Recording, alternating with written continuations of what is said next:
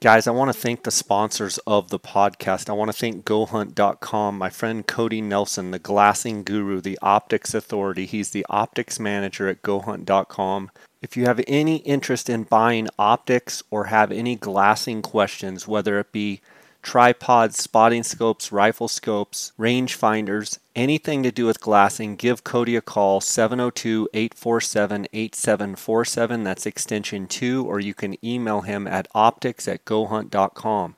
You can also send him a text or call him on his cell phone at 602 399 3699. Guys, right now at GoHunt.com Insider, you can take advantage of the free trial. Go to GoHunt.com forward slash J Scott. You're going to be able to take advantage of a free trial of the Insider. GoHunt is always adding more value for their Insider members. They've now added real 3D maps as a part of Insider for no additional cost. What an incredible value! Very soon, they're going to have their mobile app up as well go to gohunt.com forward slash jscott and sign up for a free trial. If you're already an insider member, it's automatically part of your insider membership. And you can just go to the Maps tab up at the top once you sign in as an insider. I also want to thank Kuiu Ultralight Hunting. That's the gear that I wear on all of my hunts. To find out more, you can go to kuiu.com, kuiu.com. They're a direct to consumer company. They sell everything off of the Kuiu.com website. I also do a lot of question and answer on my Instagram where I'm answering questions about guys wanting to know about gear about Kuiu. So tune into my Instagram. I want to thank Kuiu for their sponsorship. I also want to thank phoneskope.com. Use the JScott20 promo code. You're going to get a 10% discount on all orders. And I want to thank allelk.com, home of the Bugle Mule. Use the JSO 10 to save 10% on all orders. The Bugle Mule attaches to your bugle, and it's a great little carrier that holds three elk calls right there on your bugle tube. And it's, I can't wait to use it this season. Again, thanks to all the sponsors of my podcast.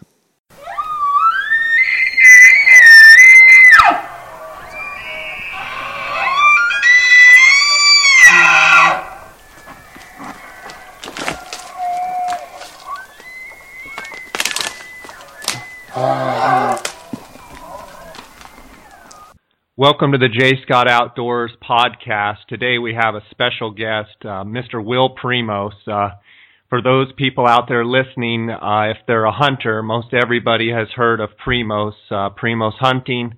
Uh, the name Will Primos, he's a hunting icon, and he's just an incredible man. I've had the fortune of meeting him on several occasions, and uh, I actually got to spend some time with him this last September on an elk hunt, and uh, nice to meet him and his uh, lovely wife Mary, and just a fantastic person. Uh, we've got Will Primos on the line. Will, how you doing?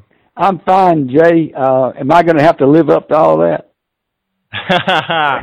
yeah, well, uh, you know, you've uh, you've pretty much uh, solidified your uh, name and reputation in the industry, and uh, well, uh, I just I gotta say I appreciate uh, you know as a kid watching watching videos and uh, you know getting true inspiration of hunting through uh, some of the different things that your company has provided and and quite honestly uh, your personality uh, on the Truth Series videos and on the TV show and stuff. So for that I I give you uh, give you major kudos for that. Uh, you're you're mighty kind. I, an old gentleman one time I paid him a compliment and he looked at me and he said, "Boy, I don't ever mind nobody lying to me as long as it makes me feel good." So thank you, Jay, for making me feel good.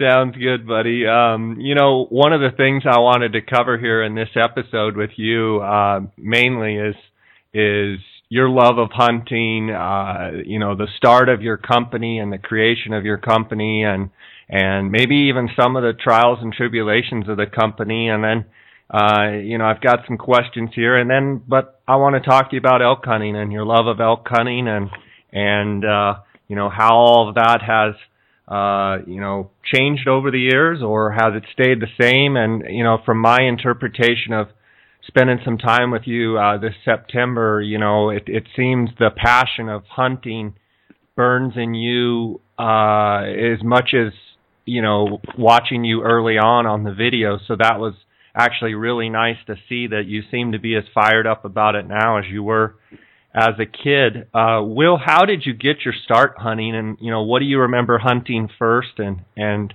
and such as a as a boy? Well, I, I was very lucky um, to be exposed to uh, a family, an extended family, aunts, uncles, daddy, um, that hunted. Um, and so from the time I was, daddy doesn't know why. My daddy was a very hard working, my daddy's still living. He's 90 years old, very healthy, great guy. Mama's 88.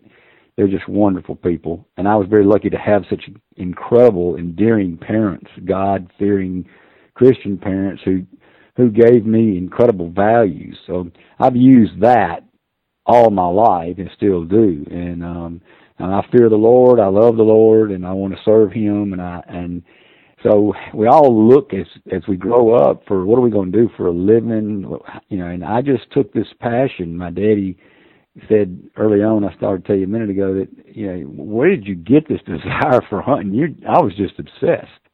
Um, I played uh, baseball, uh, minor league, the only time I ever played. I played one season, and um, I was a very very aggressive catcher.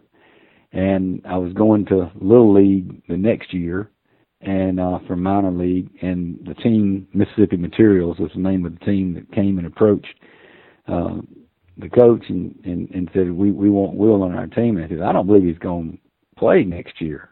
And they said, oh, okay, well why not? I said I don't know. You have to ask him. So they came and approached me, and I told them I said I'm not playing next year. And they said, well why is that? I said because this takes away from all my time to fish and, and that that's a true story, and my mother tells it too. She was standing there when that went on, and she allowed me to make that decision. She didn't tell me I had to play baseball. Um, we don't we didn't have as many sports as the kids have today.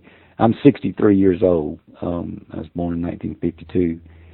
So when that, that you know at that time around 1960 uh, to when I first got to be exposed to whitetail hunting, I mean we just had a lot of opportunity. Um, around the house with small game, squirrels, rabbits, uh, and and I religiously chased them. We had my own little lake there where we lived, and I had a little red uh, red uh, uh, radio flyer red wagon, and I would fill that little didn't have very high size, but I would fill that thing up with brim, and go home and sit down, and I would clean every one of them, and they would. I, that's what I wanted for my meal. I mean, I don't know how all that got started, but for some reason I had that desire. The first time I ever went hunting, I can actually remember it. I was probably about six, and um my cousin Jimmy, who works with me now at at he came to work in the 80s uh, with me here. Uh, Jimmy's 68. Uh, he'll be 68 uh, this week. But um, I, he took me hunting for a blackbird, and um, and he had this CO2 fired pellet gun. It was powerful. You used a tube to screw onto it to fill up the gun, and and so I shot me a blackbird, and I was so excited. And Jimmy said, "Now you're gonna you're gonna eat him. You've killed him. You're gonna eat him." And I said, "Okay." So we built a fire right there in the woods, and I breasted out the blackbird. He showed me how, and we roasted that thing, and I ate him a little rubbery. I remember it being a little rubbery, but it, but it was great. That's I was awesome. I was putting my own food on the table, and I was all excited about it.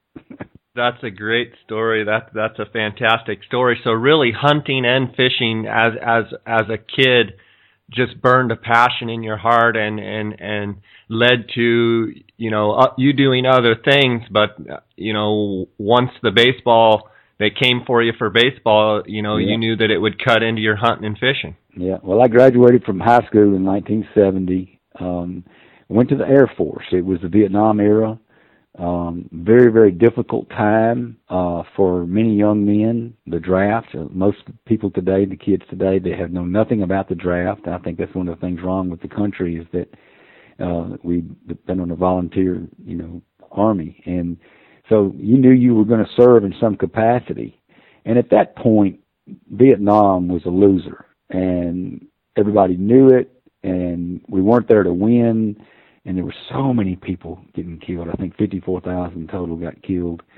Um, and so I joined the Air National Guard, and they I did the aptitude and that kind of thing. And the guy came to me and said, "Well, here are your choices."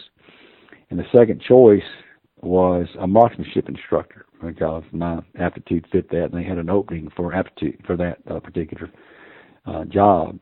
And so I said, "Well, what do I do?" He says, "Well, you'll go to uh, basic training in Lackland. You will also stay at Lackland for uh, your school for marksmanship instructor school." and then you'll come back here and you will maintain the range and you will make sure all the pilots and co-pilots here know how to to defend themselves and you will train them to shoot M16s, uh, grenade launchers, 38 uh, revolvers, 45 caliber pistols, and part of their training so they understand guns is to shoot the M1 Garand. And um, so I maintained the vault, maintained all of the uh, uh, guns, and taught them how to shoot and it was it was it was wonderful. Uh, you know, as as I did all that, and um, I went on graduated from uh, a private school. I started out at Mississippi State and Ole Miss, and I minored in biology. I wanted to study forestry, um, but I got sidetracked chasing girls and trying to grow up and all that kind of stuff, and ended up uh, staying at home. My family was in the restaurant business, so I worked in the restaurants to fuel my budget driven passions, one of which was uh, skeet shooting. Um, mm-hmm. And I, I was, as a matter of fact, in 1964, I was the junior state champion in Mississippi. And uh, this is kind of a funny story. I was the only entry in that division, so I won by default. and won by a landslide. I won by a landslide. uh, but I, you know, I, I worked with the family because I could, I could do, I could get my schooling done and and work hours that like their restaurants. Some of them we just they, they operated all the time. There were five of them, and we were very close, big family. There's aunts and uncles, uh, four uncles, and my daddy and my granddaddy, and anyway, and that's where I went in life to to make a living. But I started making turkey calls. I started selling them in 1976 uh, just couldn't find what I really liked, and uh, I developed a process, and it was just kind of a hobby. But it quickly became a business, and um, it, one thing led to another, and I said, "To dead gummit, you know, I might be able to get out of the restaurant business because the restaurant business is confining. That is one heck of a retail occupation to have, especially independent restaurateur." Um, and, and I, Will, what what were your uh, jobs uh, in the restaurant business? I mean, were you everything from a dishwasher to what? Oh, what, you, what yes. actually were you doing? Yes, that's part of the work ethic. You did it all because who who knows who's not going to come to work that day. But um, we opened and closed. There was a primos that opened and closed every restaurant and controlled the cash receipts and making the deposits and and so you worked doing that, but you you if you got too busy and the staff couldn't handle it, you waited on tables. Uh, if you needed to assist the staff in expediting and getting the dishes off the off the line and out to the tables, you did that. Uh, if the hostess was sick that day, you hosted. So if you needed to mop the floor, you mop the floor. If you need to clean the toilet, you clean the toilet. I mean, and that's part of the work ethic, and I think that's what I was taught by my family. I wasn't above doing anything, and still am not. Um, and I, I just I love people. I love seeing people be successful as I got into the call business, you know, the the the big first big success that really saw this this thing might have some light at the end of the tunnel was an audio tape. There was there were no CDs, there were no DVDs. It was audio or VHSs weren't even born yet. Um, and I did an audio tape and explained how to use a turkey call and I actually recorded live hunts in the woods and that thing was a huge success. It helped us sell more calls. And the next step in 1986 was video, and um, it's all it was a timing issue. If, if video hadn't come along, I could have never promoted the company the way I did. Uh, but I'm a I'm a perfectionist, and, and I wanted things done a certain way, and it took a long time. But by 1990, we had over 100 employees, and we're growing like crazy. That's fantastic. Uh, Will, doubling back to something you had said about uh, you know working a family business, uh, you know, pretty much doing every job. You know, what can a new business owner and or the younger generation today learn from the mentality of you know don't quit your day job and continue doing what you're doing and but doesn't that force you to work 24/7 can you talk a little bit about you know that yeah. mentality and and why that's uh, yeah, uh, allowed I'll, you to succeed I can. I'll take that a step further because I recently had to give a speech, and, and this became part of my speech because I was speaking to a lot of graduating kids moving uh, from college into the workplace, and and some high school people too, but mainly they were business people and, and college kids that were fixing to be graduating. And you know, I've, I've met many kids. You know, uh, have you finished school? Yeah, I finished school. Uh, so you, you got a job, you working? No, I haven't found haven't found what I want to do. I just I just don't know really what I'm passionate about. Oh, okay. Well, um, how you paying your bills? Well, I'm still living with mom and daddy, and they're still helping me, and that really disturbs me and I got kicked out. I mean, there was, I mean, I was given a, a, a, a guidelines and said, okay, here's the window. So if you don't get this done by this date, you're on your own. And so I had very strict uh, upbringing, but it made a man out of me at, a, at an earlier age. And one of the things that I realized was that I had to make a living. So when I got back from the Air Force, went back to my, got to college, got my college education finally, graduated in 1974. Um, I, I was fixing to get out of school, and I really wanted to hunt for a living. And that, how do you do that? And does that pay the bills? so I went to work for my my family, and I ended up we had one restaurant that was absolutely huge. We had I don't know how many over over 125 employees during the peak on Christmas season and stuff like that. But we had 13 banquet rooms. It was the only facility that didn't have a hotel and associated with it that had banquet facilities. So we entertained the Kiwanis Club and our uh, the uh, uh, Rotary Club and a lot of other organizations who met on a regular basis. And then we'd we'd have dances for the the Calliope Club. It's an older group of people in Jackson, Mississippi that had a big dance once a year and stuff like that. Well, I really didn't want to do that.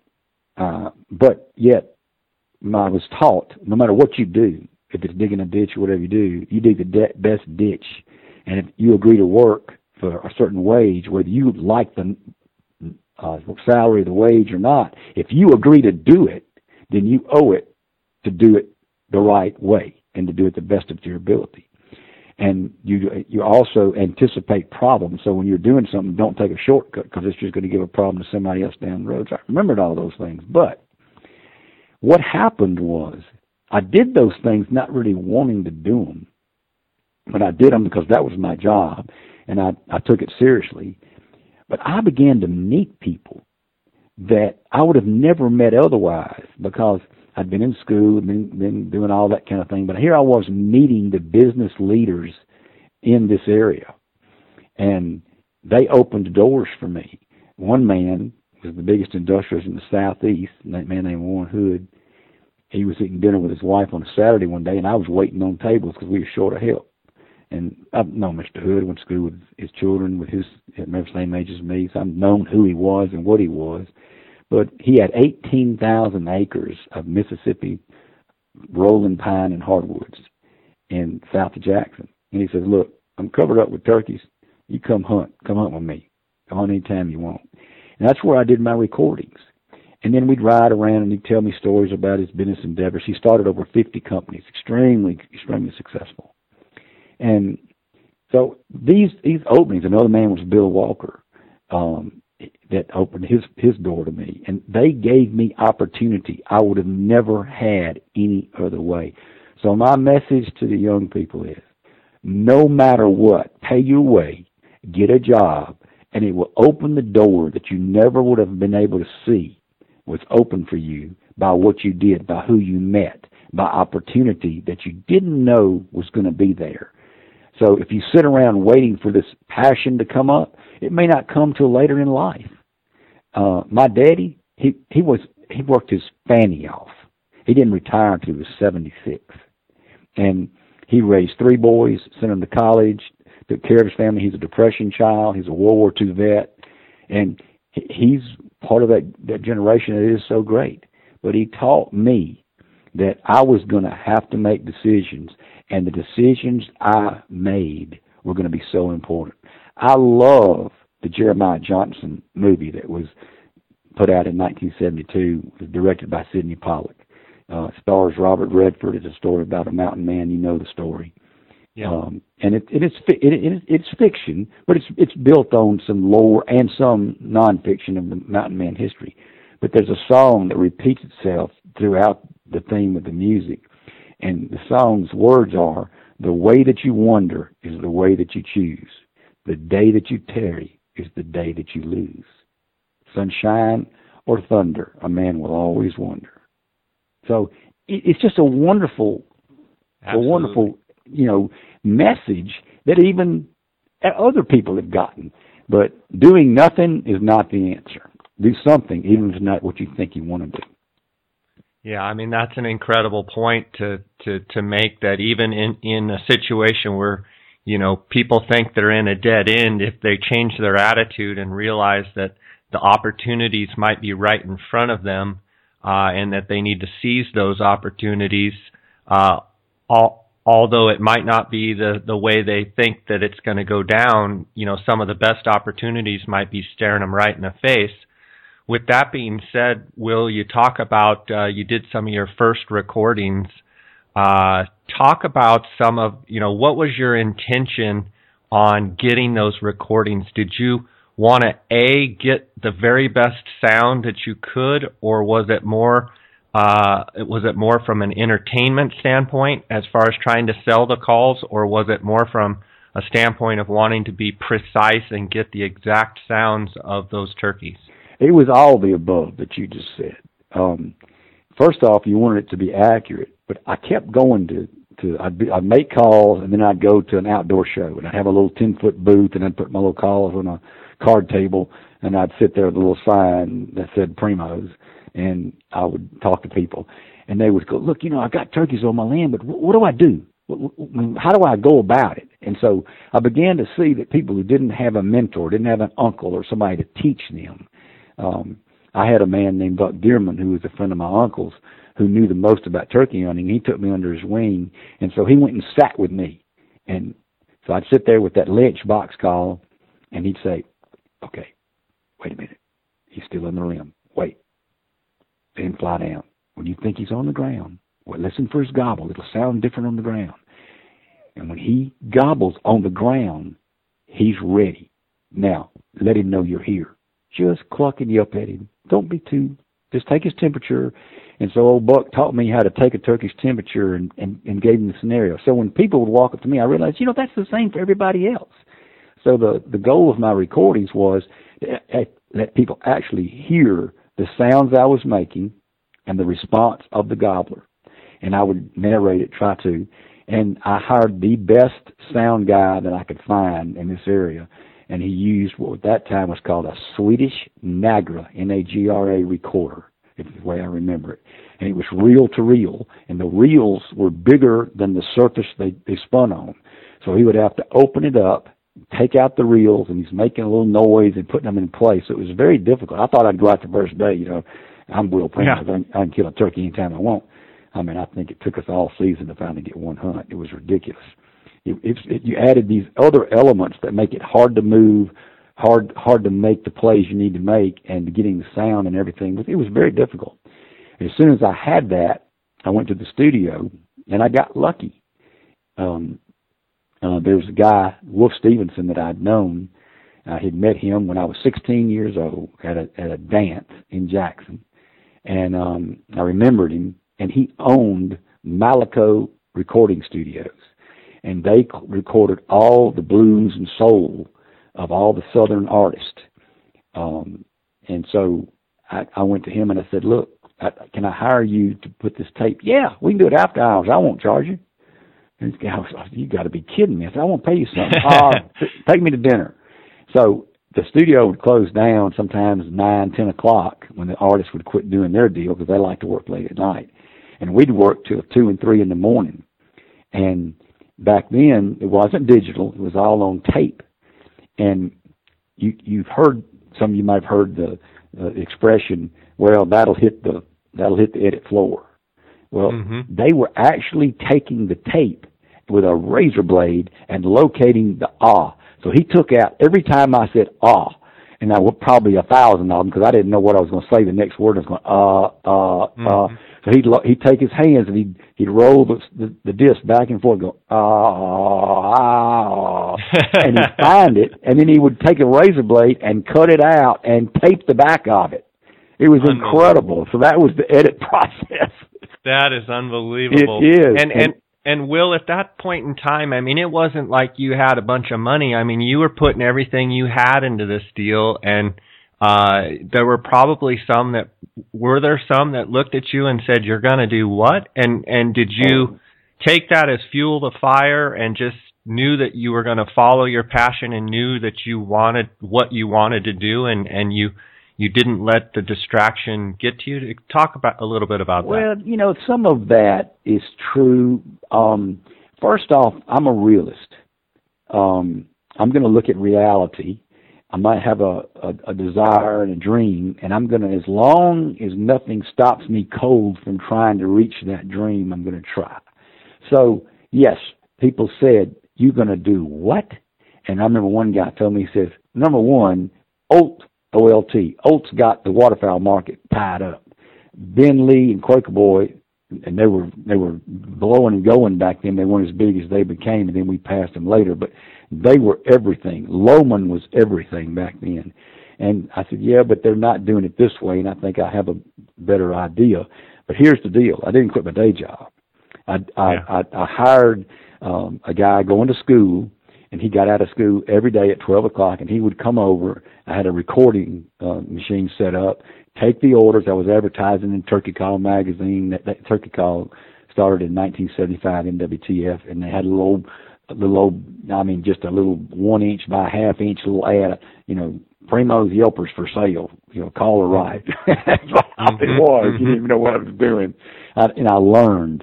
Um, but yeah, I, I, I did not quit my day job, and I, I think finally in 1988 when I quit the day job and went full time, I didn't draw a salary.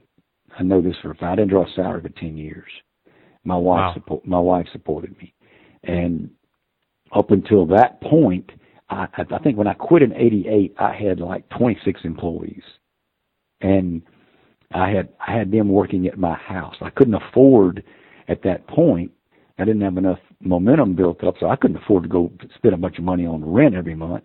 So I converted the living room, the garage, every aspect of my house was one part of the business. I'd even hired a head of marketing back then, and I had him take over the living room, and that's where everybody came to work. And I think what, that's that's sorry, what you Will. do. That's just what you do. Yeah.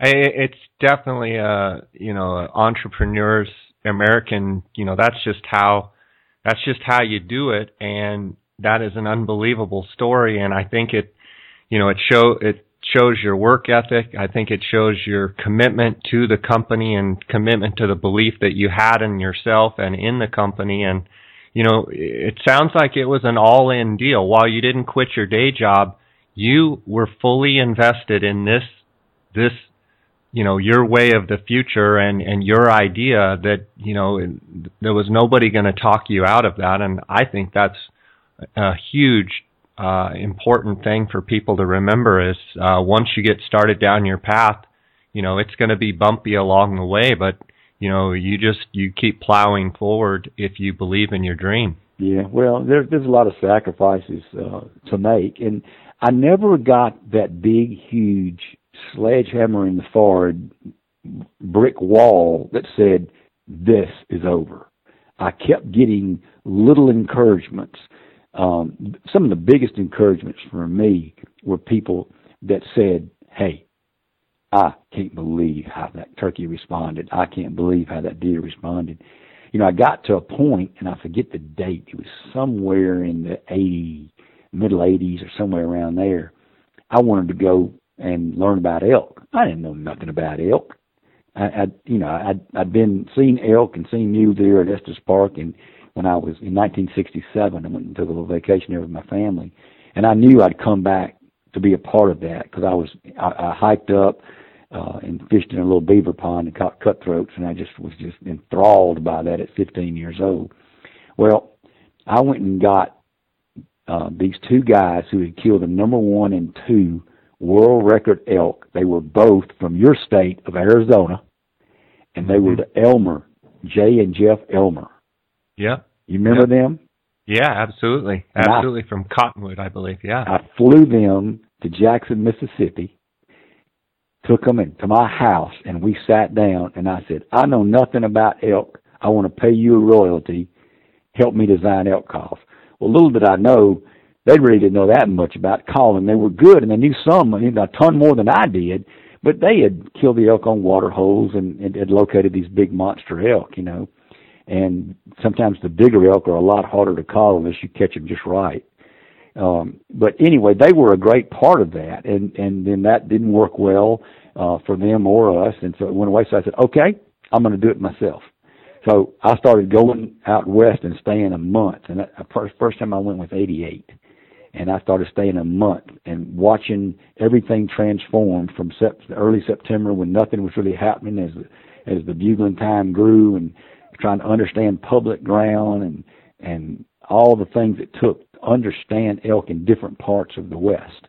And finally, one day, uh, kill one, and we finally figured it out that if you're going to run a camera and you're going to call elk, they're going to come into you, and you're standing there calling, and the camera's close enough to see you. They come in there and they usually stop about 75 yards, depending on the terrain, and they stand there and look they see the elk uh, that's calling to them, be it a bull or, or a cow, or they make sure they stay high on a, on a bull because they don't want to get in a fight and not be having an advantage. And we realized we needed to take their attention totally away from us. So, so I'll call until a certain point, and there's a caller behind us, and that is what turned it around. We've killed over 200 elk on video and shared it with the elk hunting world uh, all these years. I forget how many it is now, but it's, it's well over 200. And we, we we do that and the number one thing that'll that'll really make you make it more make it better for you is to have a caller behind you, seventy five to 100, 150 yards, and it it it totally changes the whole surprise deal on elk. That's awesome. And and so early on, once once you finally killed an elk, you you figured out that uh, having someone behind you was a key. Uh, to this day, uh, I see on your videos um, that's a huge tactic that you guys use. Um, I think people can learn if they you know if they have a buddy with them. You know the fadeaway tactic as well. I like where the caller that's behind you may actually kind of just ease back once he's, you know, the elk, Yes.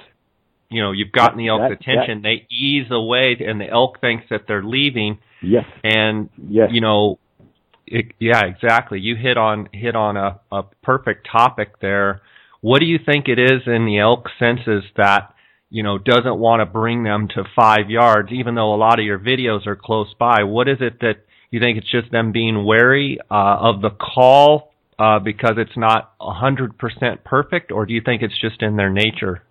Well, I think every you know every once in a while you'll have one that's just crazy, and he's usually a, a, a satellite bull that's just so worked up, and he just he'll run you over no matter what. Um, but generally, the bigger bulls or the bigger satellites, they're they're used to um, approaching other elk, and they sometimes bulls are silent, and I think it is a defensive measure on the elk's part because if he if he runs charging up in there and does not figure out what's going on, he can get slammed from the side, and he he can easily get hurt by another elk. And so he wants to size it up and know what's going on. So when he he gets to the point that always before he's been able to see the elk that's doing the calling and see what's going on, he'll stop and look. Yeah. And so it's that 75 yard deal. I had a had a guy call for me one year.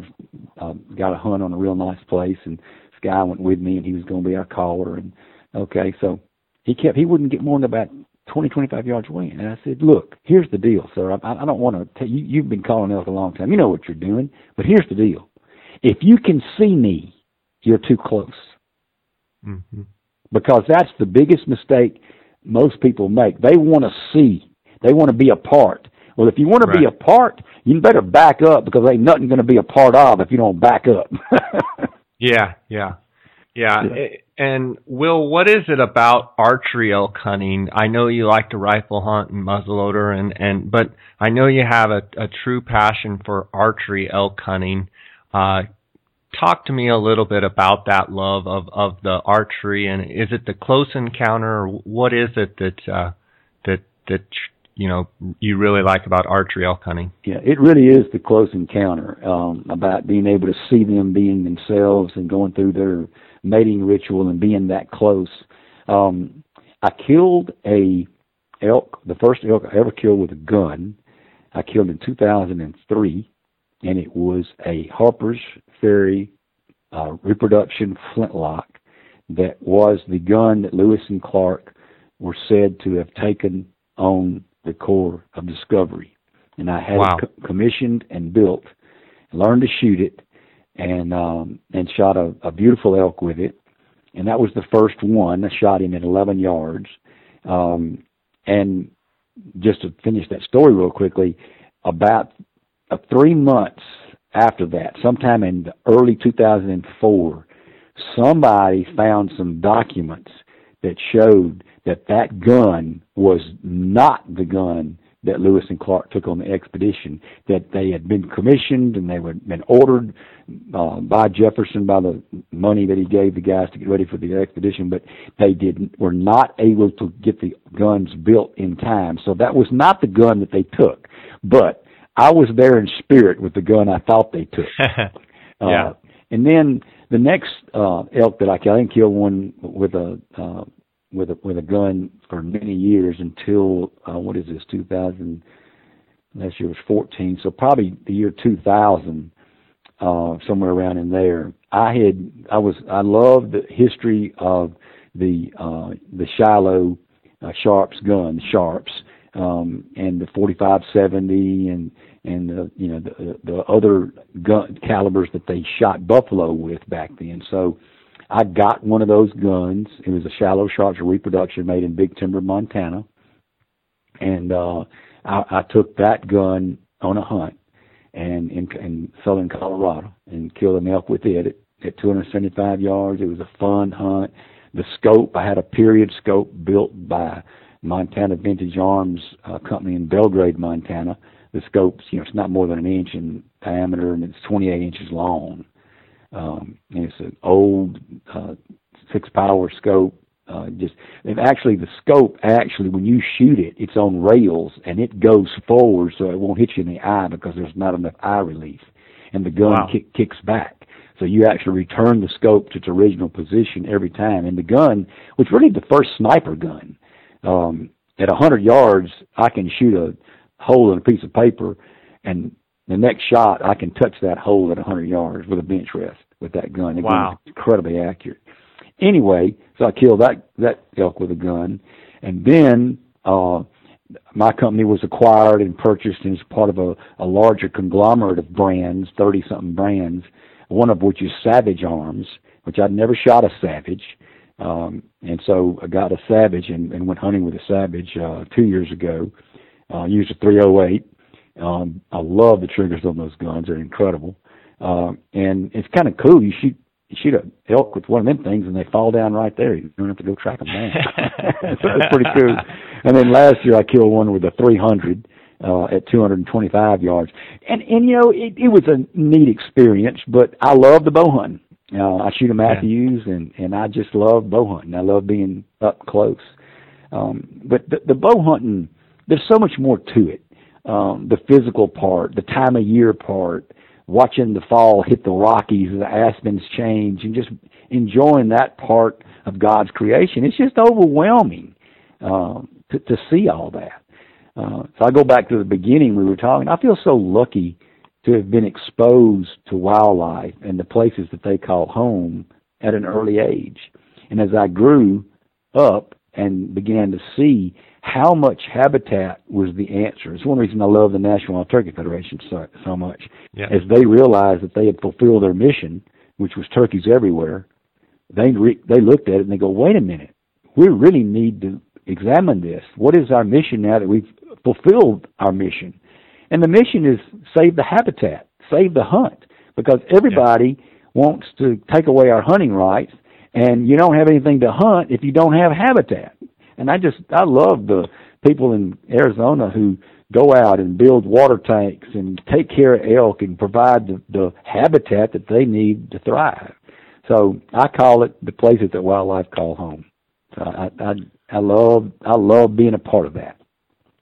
Yeah, and you can tell in your videos. Uh, I just watched the latest uh, Primos uh, Truth the Elk video, and it was fantastic. One of the things that always uh, amazes me with you, Will, is on every video it seems as though you're able to capture the emotion.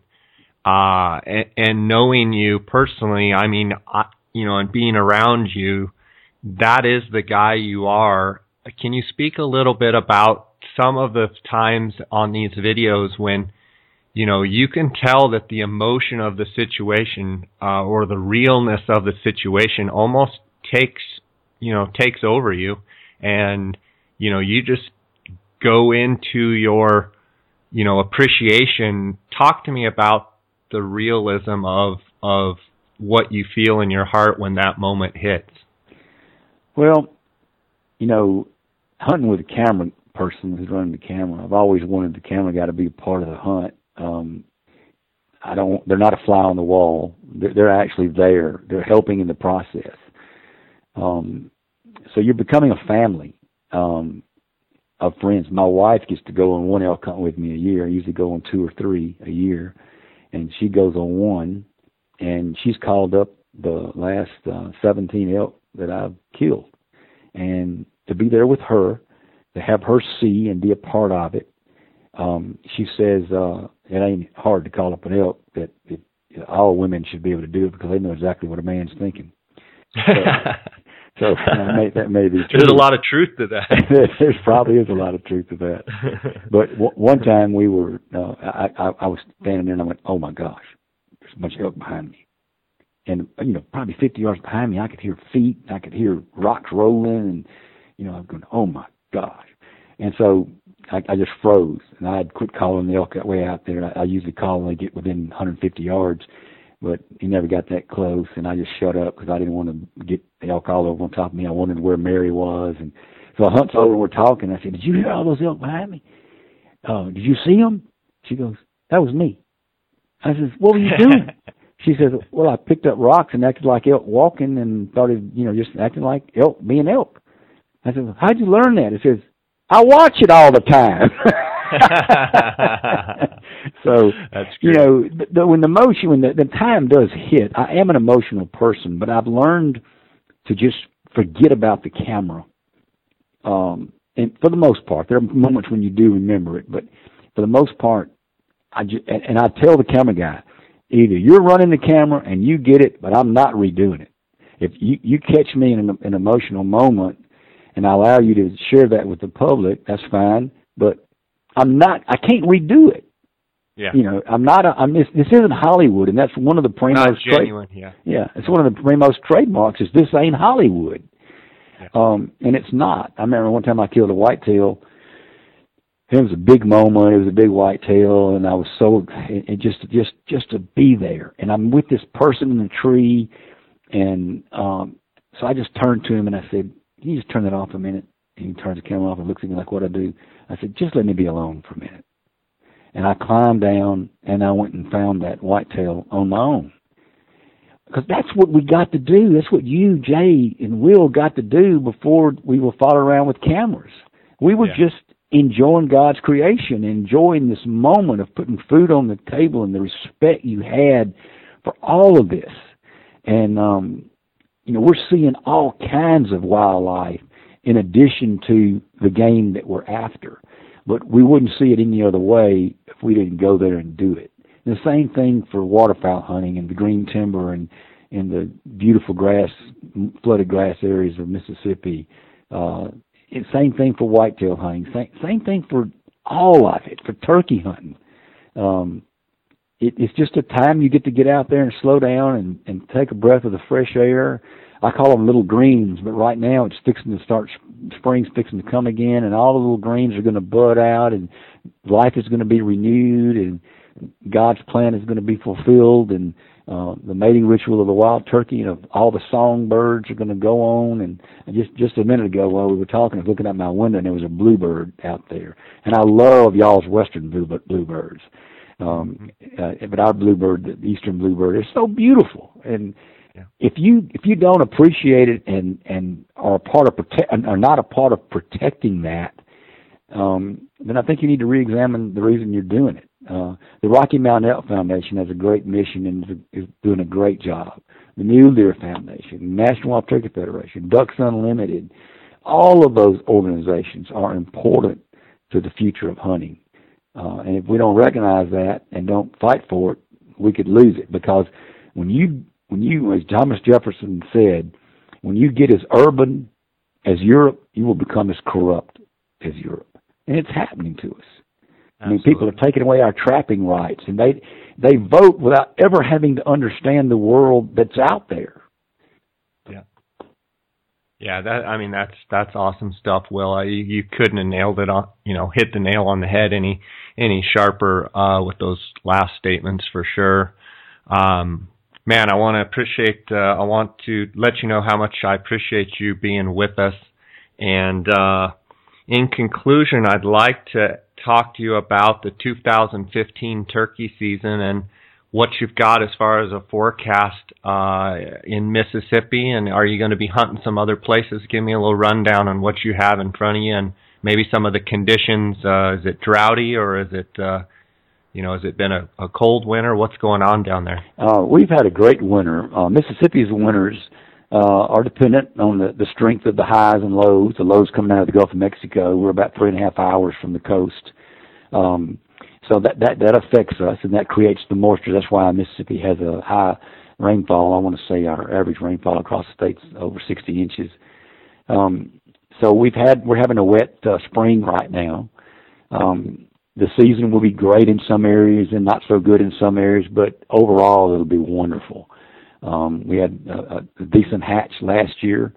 Um, last year I didn't go anywhere outside the state. This year uh, I'm going to hunt here at home. I'm going to hunt uh, uh, some other places around here that, that that that you know, and that's always fun hunt places that you know because when he gobbles, you go, hmm, he's on the other side of that creek. I better cross the creek. I mean, those are sure. those are good things that, that to know. They help you make it easy for the gobbler to come to you. Um, but I'm going to go to southern Colorado in May. Uh, I'm oh, gonna good. Hunt, I'm going to hunt New Mexico too. Um, I just I, the, the Merriams of the West are beautiful. I had one uh, in in uh, northern New Mexico, right below Wheeler Peak. Killed him at two, 10,500 feet, and he was with a Jake.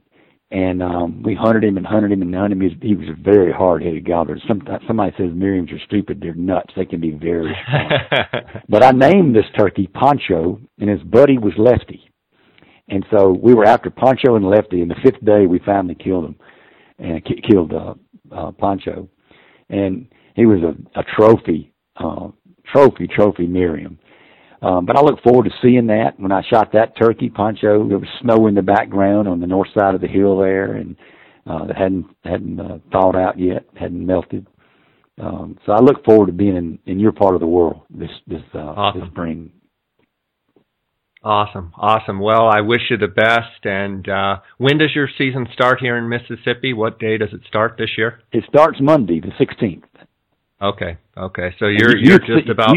Yeah, youth season was this past weekend. Youth, youth okay. weekend. Mm-hmm. Good, good. Well, Which you're is a little be... early. I mean, it's nice. a, it's it's a late lingering winter. We've had uh, we've had a good winter, you know. Um, and and you know our winters it might stay below freezing for two days, three days, but it generally if you have a, a 20 degree morning, it's going to get up to 40 or 45 that day. So we don't we don't have the winters like they have in the Northeast and you know some parts sure. of the West. You know doesn't doesn't stay sure. frozen.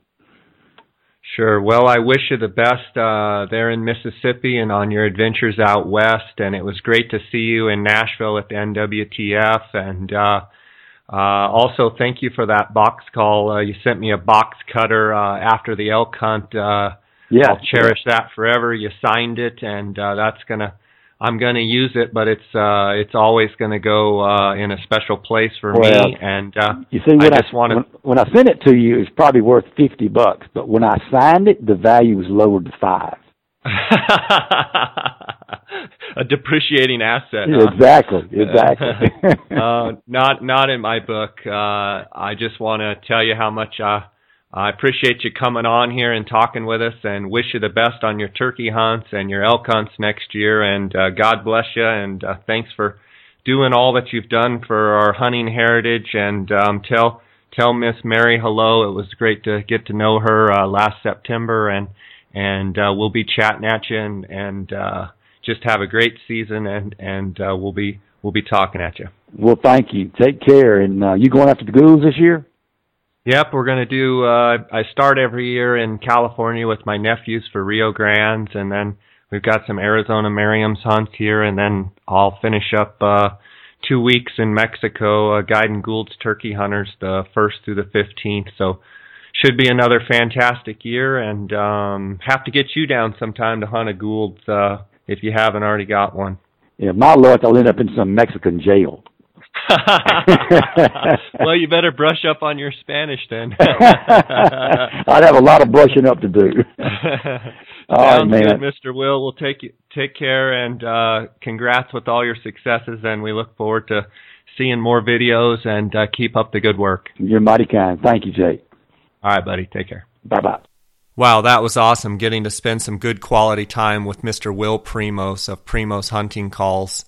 I've been a big admirer of Will's for many years, and it was uh, just awesome to have him on the show. I want to thank our listeners um, for supporting us and giving us good ratings on iTunes. And uh, if you have some feedback and comments, uh, please put them on iTunes. And if you have any questions, uh, or comments of the show and you'd like to contact me directly, you can email me at jscottoutdoors at gmail.com.